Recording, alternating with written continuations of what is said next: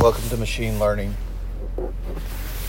Well, this is a this week is a recap, and uh, did a lot of study on on probability distribution,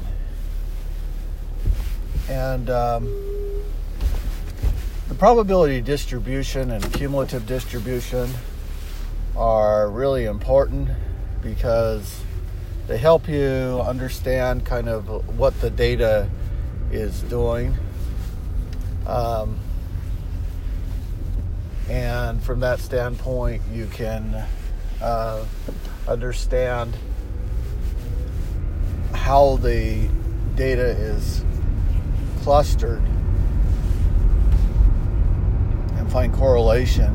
You know, and it makes you um, appreciate how the world has run up to this point with statistical analysis.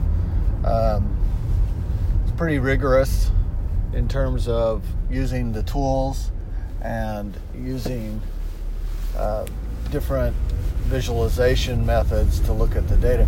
So, for example, um, when if you're looking at uh, age and weight of a population, you might conclude when you look at it just a scatter plot that uh, that there's a correlation um, as you get older to getting heavier. But then, if you looked at it from a violin plot, you would see that the ranges were very different. It tells kind of a different story um, as they relate to weight and age. So you could look at it. There is a uh, kind of a grouping by uh, by age, and you can see that in the density of the violin plot. So the width is your density, and uh, and then it has an upper and lower um, range, and then the spines are the uh, maximum upper and lower range. So the middle is your median. And when you're looking at that, um, you don't really see those groupings necessarily in the um, scatter plot unless you uh, do some certain parameters and then you can kind of see the groupings uh, as you as a as it relates to age. And so, um, statistically, I guess you would just the scatter plot. You could draw certain similar conclusions, but it's a lot easier when you're looking at the scatter plot. Then, if you want to think of things in terms of standard deviation, use the box plot. So there's some uh, important tools for uh, analyzing your data. And then you're looking at your probability of being in those particular groups. And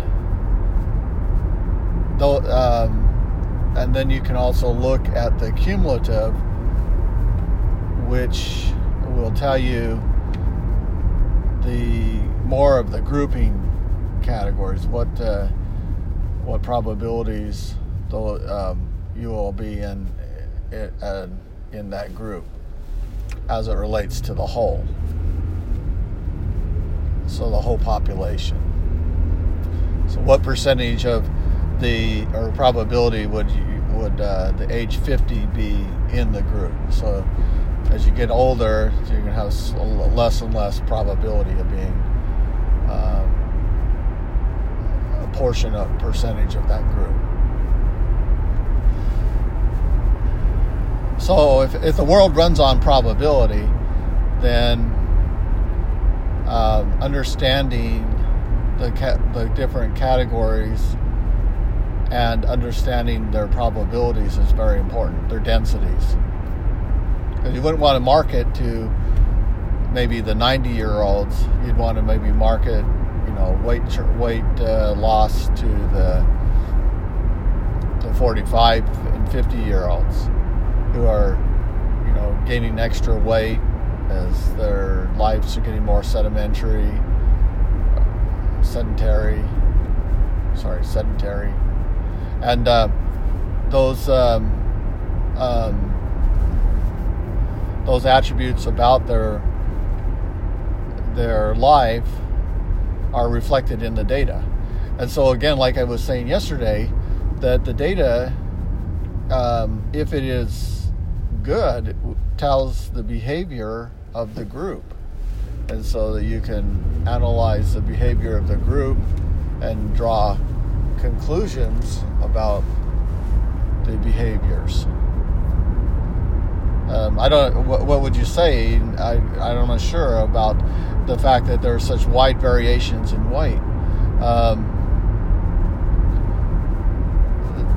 but yet the the general mass of the group showed that there was a slight increase as you get got into that uh, 50 and 60 year age group. And um, you know how does those that weight increase on the median median as you're moving across the different categories of age how does that uh, that weight increase um, affect the overall health as you are approaching into those golden age years?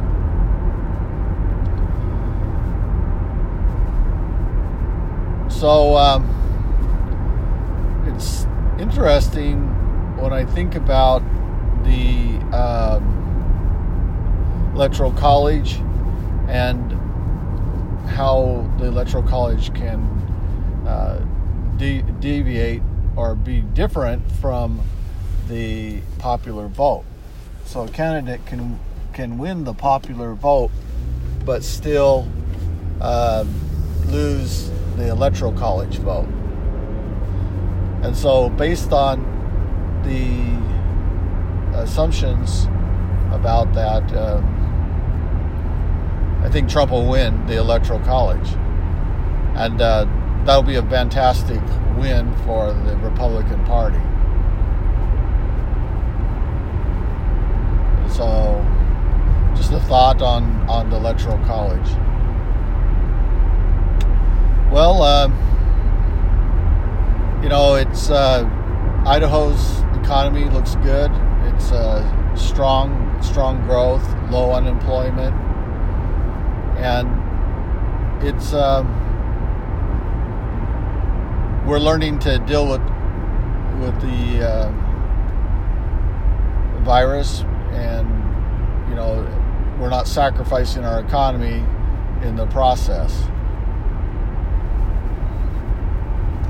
So that that's uh, positive for, for Idaho. We keep uh, keep working, and the, the, the disruptions are not uh, preventing business from operating.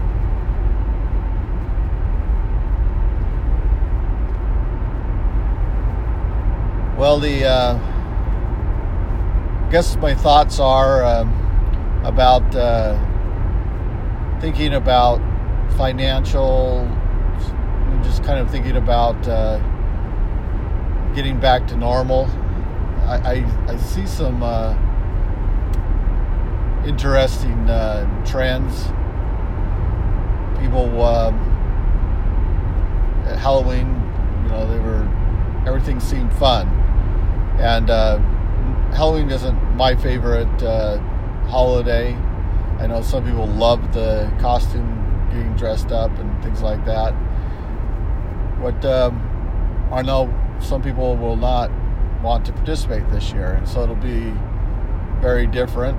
Um, I think we're gonna put some candy out on our porch and just let if kids come by, just let them take what they want.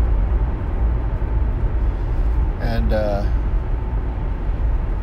we, uh, my wife and I, for date night, we played uh, a game called uh, the Howling Hotel.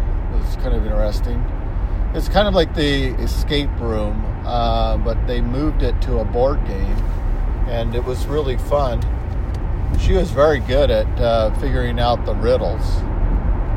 And they don't give you much at first. You don't, you, you know, you, you're, but you have to use everything that you're given the box, the cards that are given, and be a very observant. But um, it was a lot of fun. It took us three hours to get through it, and I think mainly because it, that first few clues, uh, you have to kind of get your mind into the escape room mentality, and um,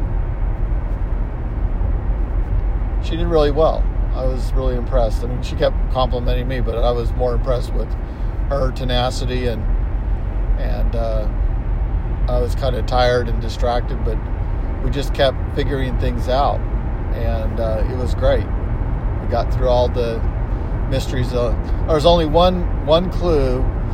Uh, there was only one one um, guest that was hard to figure out because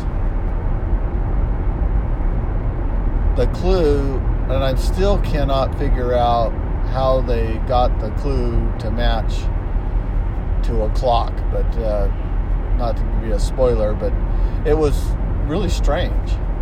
And I looked at the definition, and the only thing I could figure was that that name somehow anciently, by the Greeks, the Greeks discovered the water clock. And um, now I'm kind of wondering if that is true if it was the Greeks that discovered the water clock or if it was the Romans, or not the Romans, the Chinese. So now I'd like to kind of look up cl- the history of clocks. There was a show that I used to like a lot called Connections. It was a British show, and they would they would kind of go in reverse back to how an invention was created so you had the end product was like a clock, but how, who came up with the idea of a spring? And then how did those springs work together to move gears that moved the hands that accurately measured time? And how valuable was time um, anciently and we know today time is very critical. It's the you know it's the track digitally. Everything is um, based on time, and but even my watch is constantly syncing to a data center, which is probably recalibrating to another server somewhere for the time. So these are interesting ideas. And then, you know, how did ancient man figure out time? You know, the way we look at it is uh, uh, sand through a um, a small um, nozzle, and and perhaps that's how they calculated and thought about time. The other way is sundials that was a popular way, and uh, and how they accounted for um, changes in the year or the seasons as it affected the sundial and its calibration of time because your your your day your sunlight is is changing. But I don't actually know on the sunlight it doesn't change um, in its intensity at noon. Obviously, in the winter, it's colder, so the sun sun is angle and distance is different from when it's uh, summer.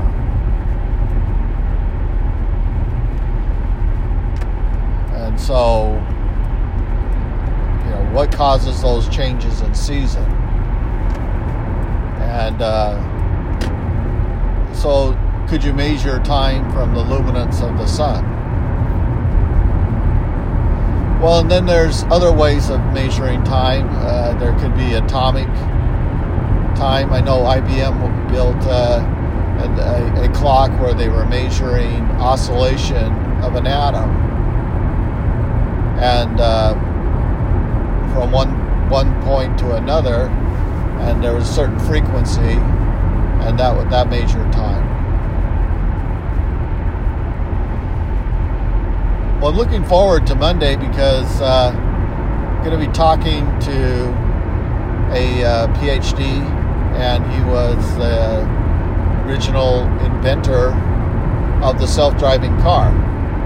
Successfully navigated from one uh, side of the United States to the other, and uh, his algorithms became famous and it should be really interesting to have him as a guest speaker or guest on my podcast. So hopefully, if you're following me and, and listening, that you'll want to listen to that podcast also.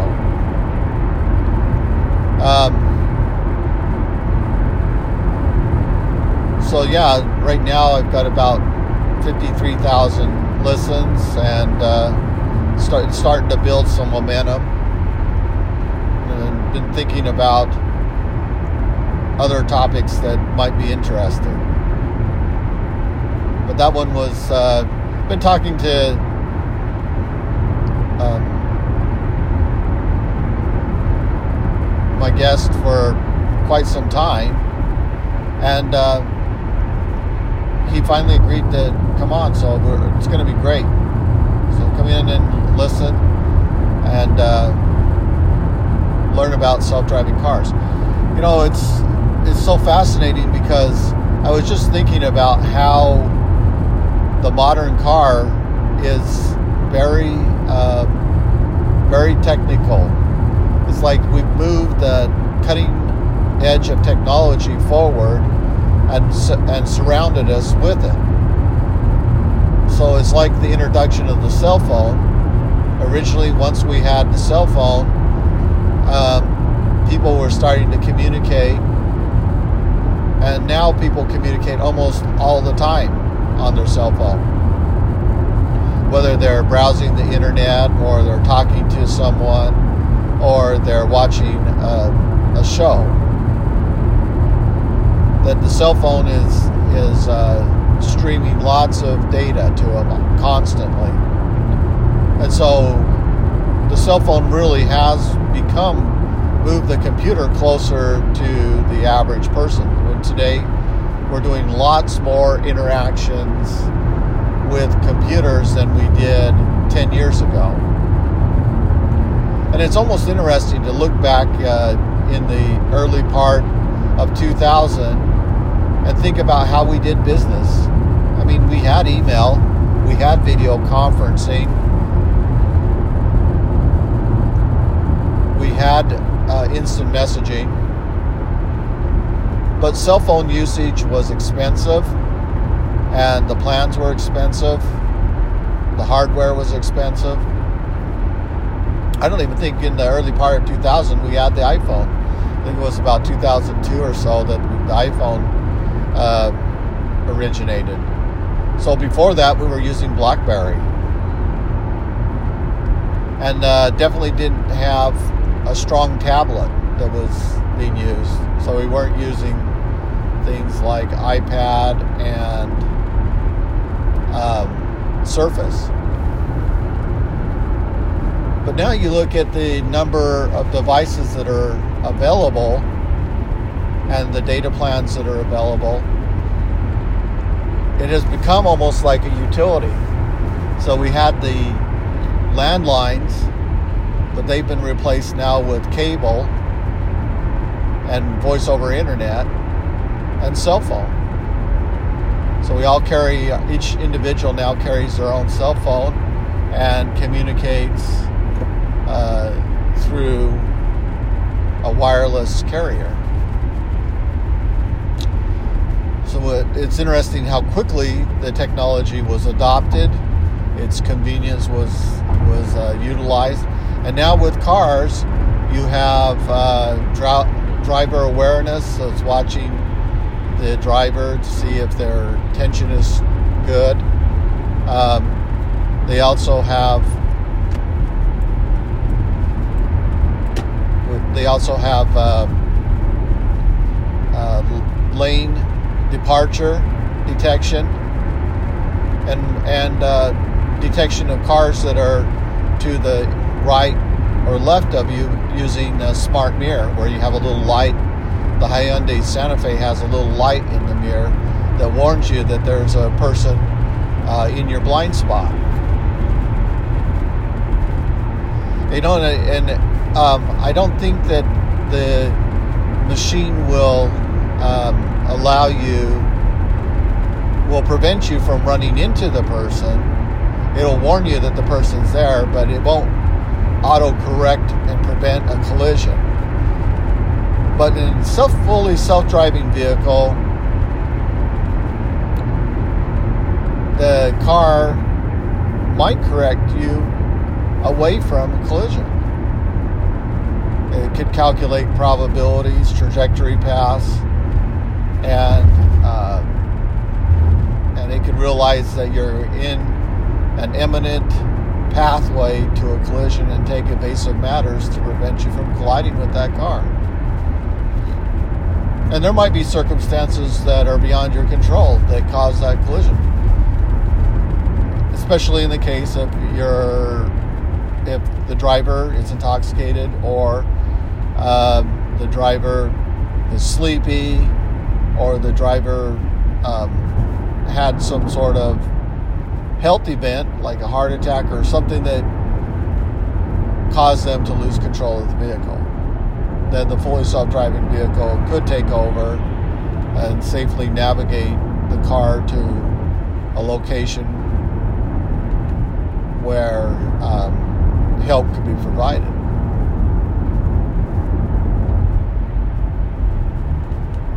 And, and so, as more vehicles are going to be using high tech, we'll surround ourselves with more machines, more computers.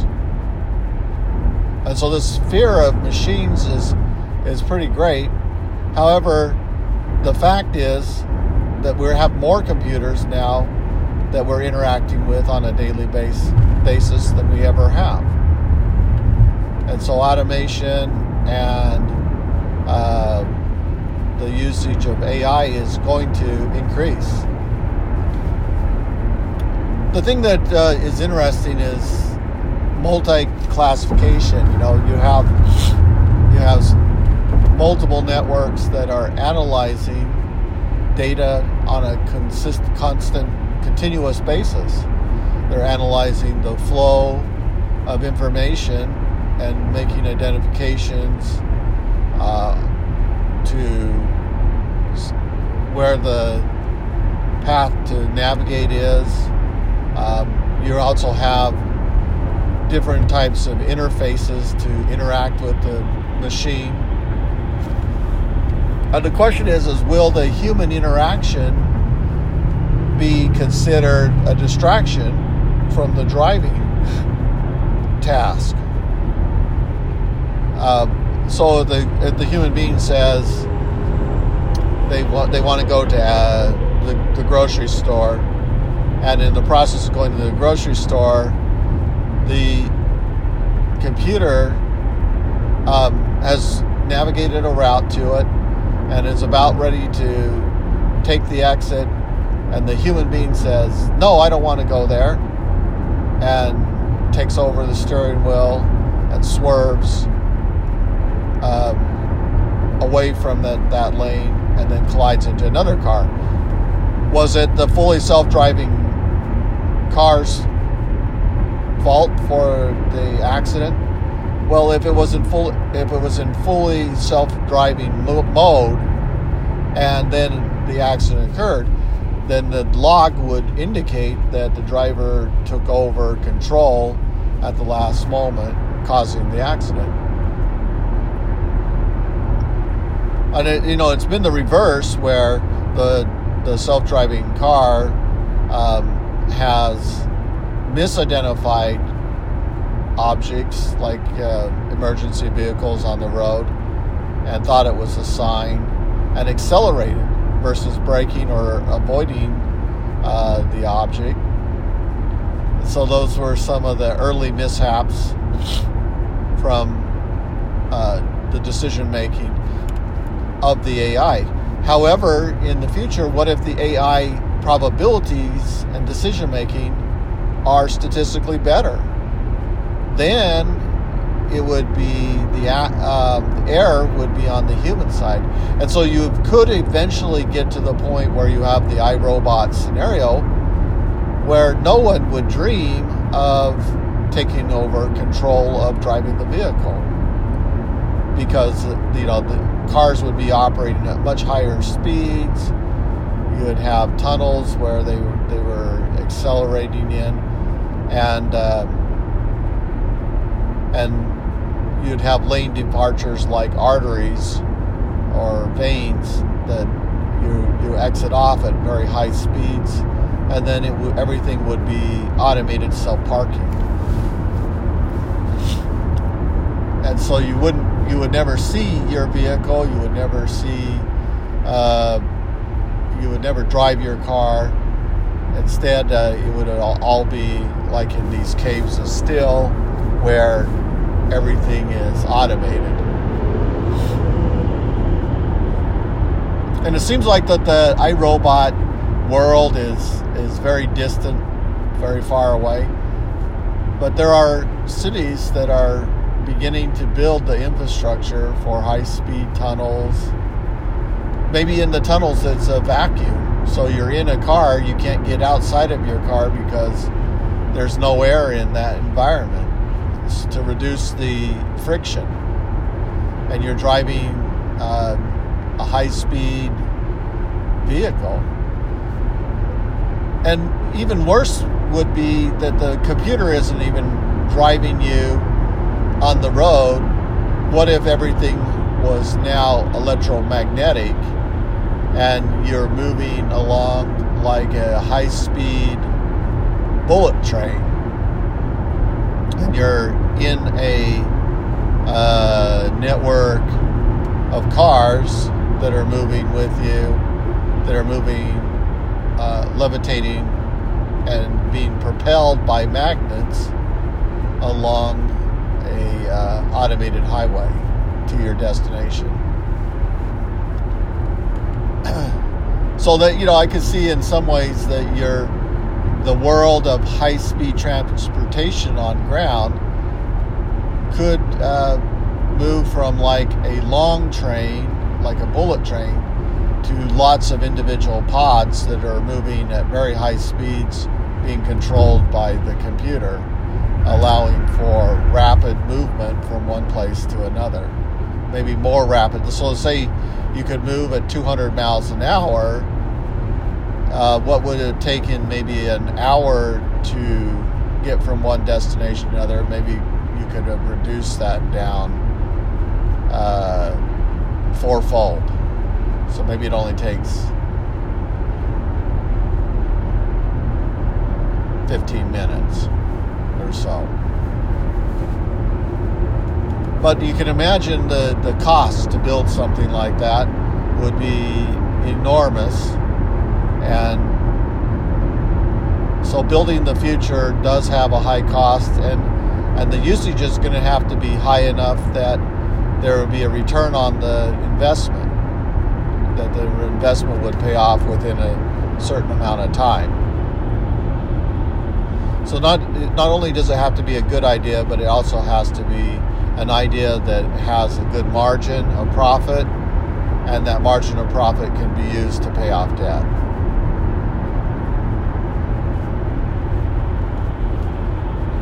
Well, even though uh, Idaho has a great economy, I could see the uh, return of uh, more layoffs and and more downsizing. It's always a concern in my mind. But I've gone through, you know, changing careers and changing jobs, and I do know one thing that is true today is that you can't be afraid. You really can't. You just have to uh, adjust, look for opportunities, retool. If you need new skills, get new skills, and don't be afraid because we are really in a great time um, for change.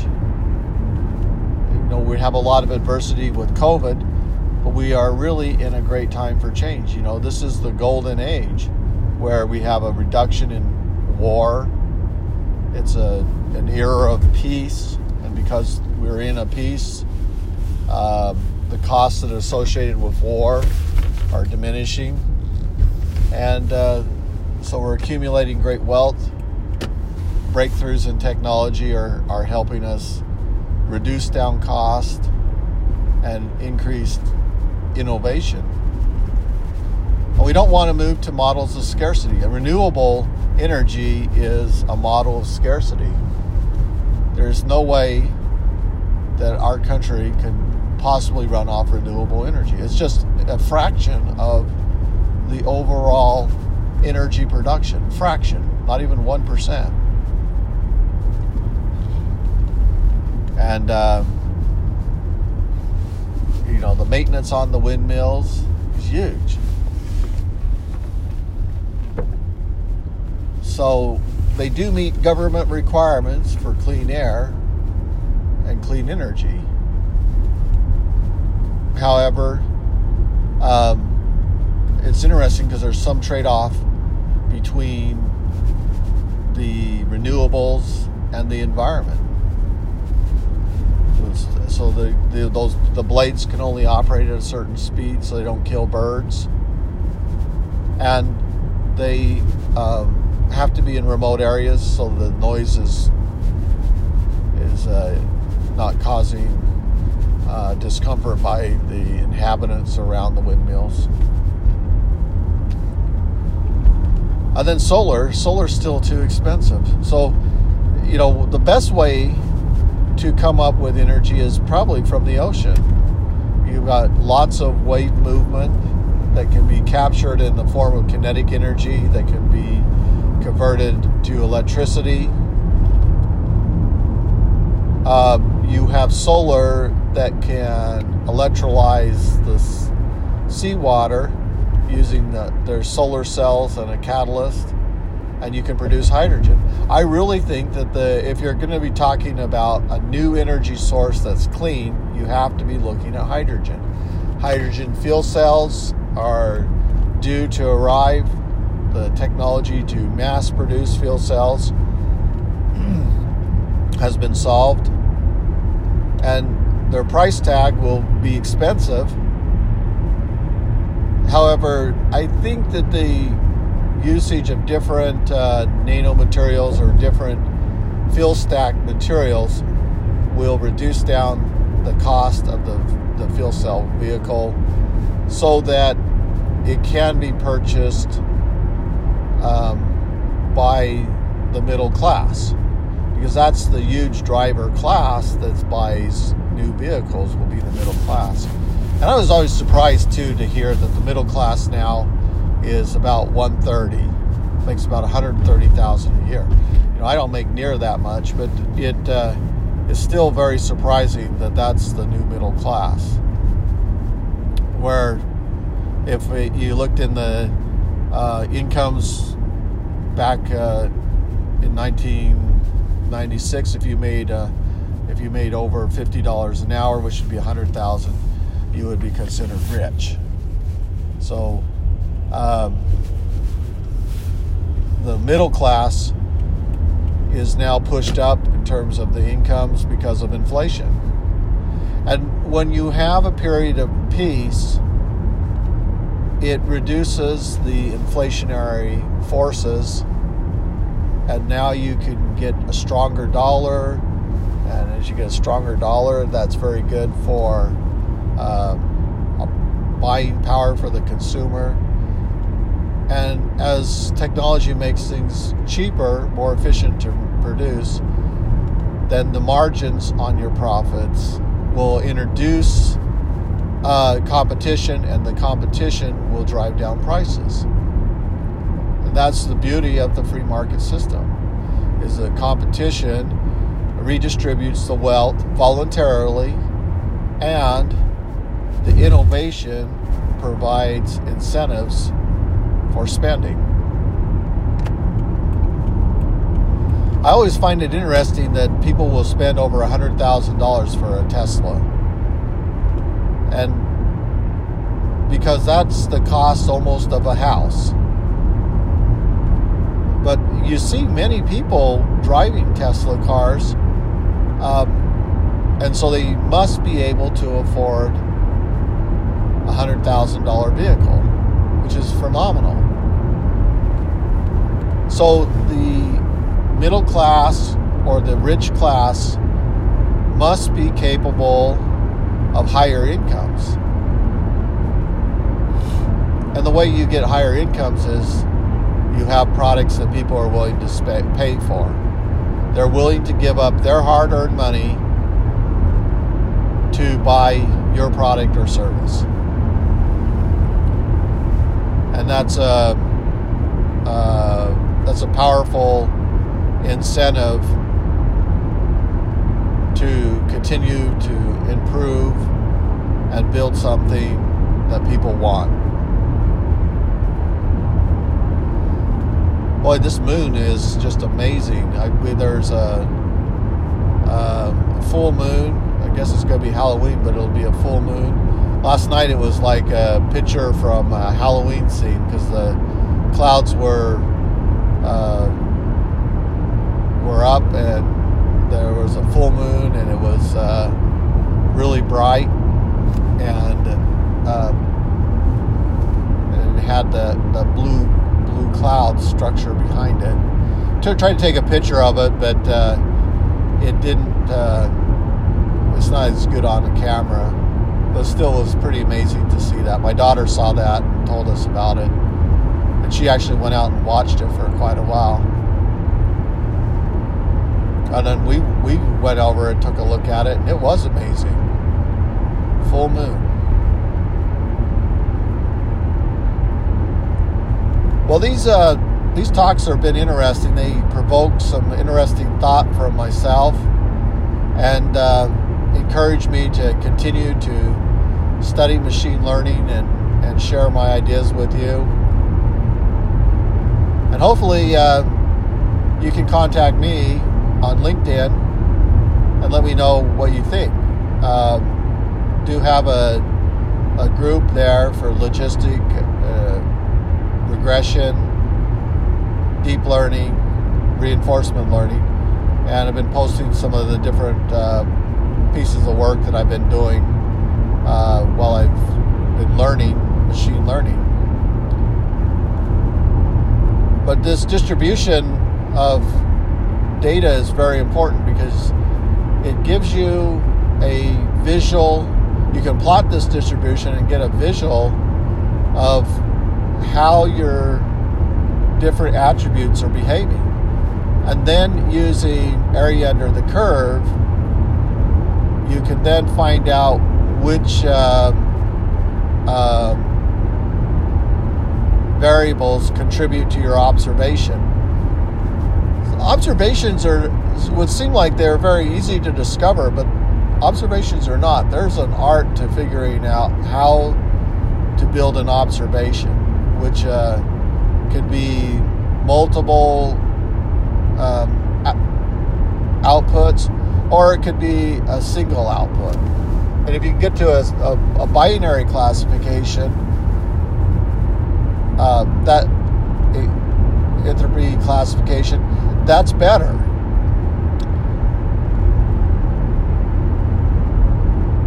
But in financial data, it might just be time series, and the conclusions might be paid on time, late, or uh, overdue.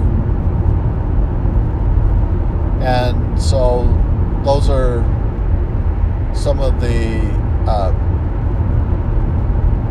things that you have to think about when you're trying to stage your machine learning for financials. And and it might also, you know, with uh, more more data lakes that are available, more data that's out there, bigger systems that have to ingest, uh, you know, millions of transactions that are occurring each day, and try to draw conclusions. Um, it would be interesting to know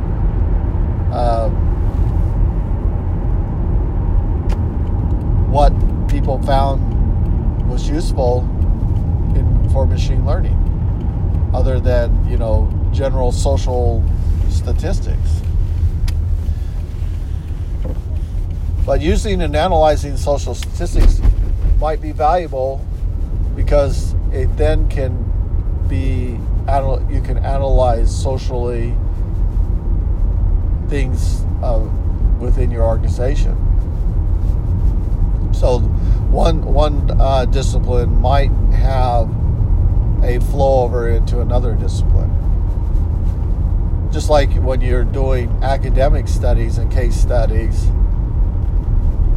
they are really refined for the students so that they can uh, explore the data, but the data has been already kind of pre um, arranged for them, so it's easier to think about the cases and then having that same type of framework and logic apply that to business. And, uh, or you go work for businesses that have found those solutions and you gain a deeper understanding of how businesses are using um, the AI machine learning. And then from there, you could consult with other businesses. So you go to do case studies. And it's interesting because like some of the data that we're using in DataCamp uh, from the government side is very heavy with the number of fields and the size of the data sets. And so uh, it, uh, because it's uh, has these large data sets and large number of fields, you have to read the documentation to, to begin to understand it. And so there's a lot of time that can get invested into understanding uh, government data sets. But there's a lot of people that are analyzing data right now and using R and using Python. And so uh, it's, uh, it's interesting because uh, with, the, with that uh, higher number of people that are thinking about data and, and, and analyzing it, um, there will be more discussions about what the data is saying. And so you'll have people like myself who, you know, been analyzing general survey data for the week and, and uh, you know, talking about education, age, and weight. And so, like, the education part was really interesting because the higher your education, the higher your real income. And, uh, you know, those correlations that they generally talk about, you can see in the data. You can see the occurrence and frequency and the distribution of, of, the, of the, those accumulate. So you could, uh, if you put it in a cumulative distribution curve, mass function uh, cumulative mass function, you can see that uh, between the high school, associate, and bachelor's, that there is um, a higher, a quicker climb to income for the bachelor, the for the general trend for those with the bachelor's degree than for associate or high school. All right. Talk to you later.